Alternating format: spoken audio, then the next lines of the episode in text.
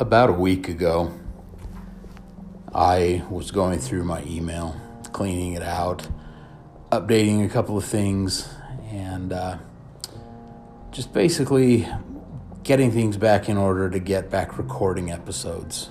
And I was just cleaning out some of the extra folders, you know, my spam folder, my bulk folder. And as I was scrolling down the left column in my email, I saw a folder uh, that had been labeled Wait. And I don't remember creating a file that was Wait, but there was an email in it. And so I clicked on it, and there was an email from my friend Kirk. And Kirk is uh, somebody who is very um, familiar with the haunted earth, um, as his story was uh, featured earlier on in this podcast. Uh, it's called The Witching Hour. If you haven't listened to it, I highly suggest uh, pausing right now, going back and listening to that, as it's crazy creepy, uh, especially if you've been to Magna, Utah. But I, I looked on this email and it was a story that he had emailed me back on October 8th, 2019. Um, and I had responded to it. And his email to me said, Os, which, you know, just a friendly greeting in Japanese. Uh, both he and I um, were in Japan together.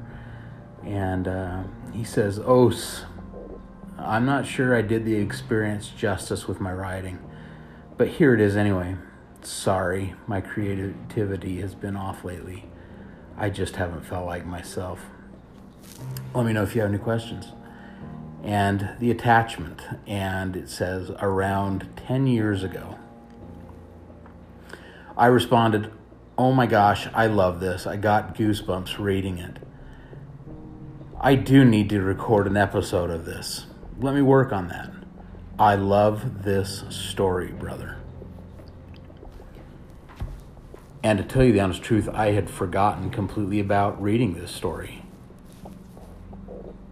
and forgot that I got it. Kirk, I'm sorry, my friend. I clearly did not do you justice. But happy coincidence, I found it. This story takes place in downtown Salt Lake City, and when you read about or hear about Salt Lake City, you might have different perceptions about it. Um, you know, it's uh, the headquarters of the, the LDS Church, and, you know, a lot of, I guess, not a lot of exciting things happen here, people say, but, you know, when we talk about the paranormal and the haunted earth, if you will, um, Salt Lake is breathing with it.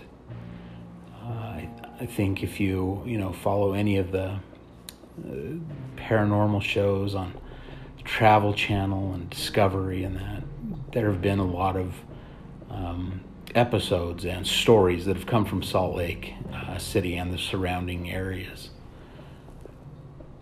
This uh, this particular story that Kirk shares, um, a little unnerving uh, because I think we've all seen things similar to this.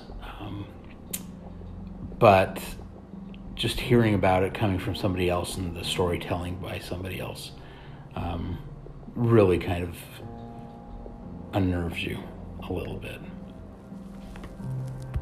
This is the haunted earth. Who or what was that?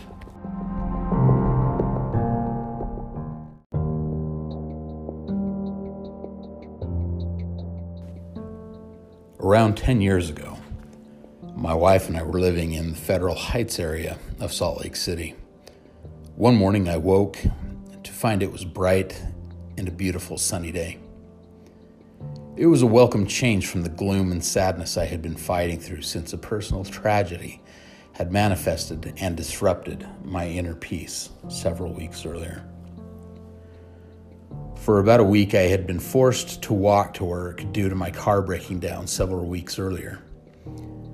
I had been riding my skateboard down the hill for the first couple of weeks, but I had quit doing so when, by chance, I was skating through an intersection and a young woman decided to make a right hand turn directly into me. Now, that's an epilogue for another day, rolling my eyes and shaking my head. Heading west, I crossed over Virginia Street and was walking alongside Reservoir Park. When I was about halfway down the block, I noticed out of the corner of my eye a woman had taken to crossing South Temple over to the side that I was on. I paid very little attention at first until she reached my side of the street. She was now behind me when I suddenly had this strange feeling come over me. It wasn't a feeling that I really describe other than it was just informing me that something was not quite normal. Not really a scary feeling, nor was it a warning of danger. Just an odd feeling which made me take notice. As I got to the end of the block, we stopped at the intersection waiting for the green light to give us the go ahead. This gave me a few moments to analyze the person who was now standing right beside me. She appeared to be at least in her 60s, judging by the wrinkles and graying hair. She had a short haircut and was dressed in what I would call hippie or bohemian style attire. Not something necessarily uncommon for the neighborhood. As we stood there waiting, she unexpectedly began to cross the street before the light had changed. I stayed motionless until the signal flashed green and I began to cross. The woman was now a good 10 paces or more ahead of me. As I walked behind her, grappling with the idiosyncratic feeling, I noticed another woman who was crossing the street at a crosswalk some ways ahead of us. As we approached a house that had been converted into the now closed down Kanzeon Zen Center, a Zen Buddhism house of learning, I noticed both women were heading towards the Zen Center, but coming from opposite directions. I watched as the two women made their way to the stairs leading up to the front door. As they began to climb, their paths crossed into each other at the same time. And I watched as the woman I had been following seemed to disappear into thin air. And the other woman continued up her walk up the stairs. This caught me completely off guard. What had I just witnessed? Did I blink and miss something? Did that woman really just meld into the other woman? As I began to pass in front of the house, I scanned the area, searching for possible answers to the perplexing scene that had just unfolded before me. A sinking feeling in my gut began to grow as I realized that there was no way I could have mistaken what I had seen. There were no trees or bushes, nor anything else for that matter, that could have obstructed in any way my view of these two women.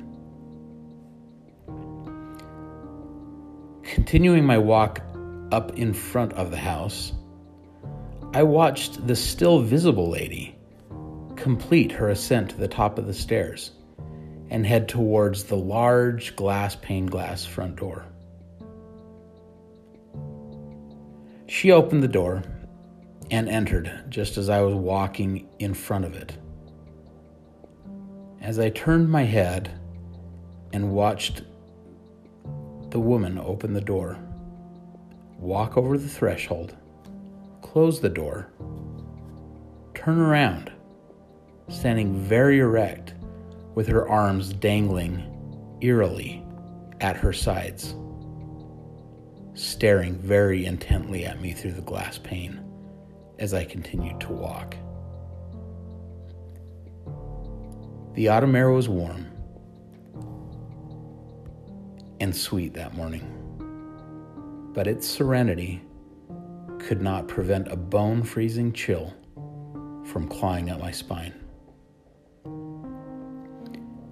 In retrospect, it wasn't the fact that I may have walked with a ghost, or even the fact that I may have witnessed someone vanish like a wisp of evaporating cloud that bothered me. The most unnerving part of this experience was that I started out as a passive spectator, but ended up feeling like an unwilling participant of something.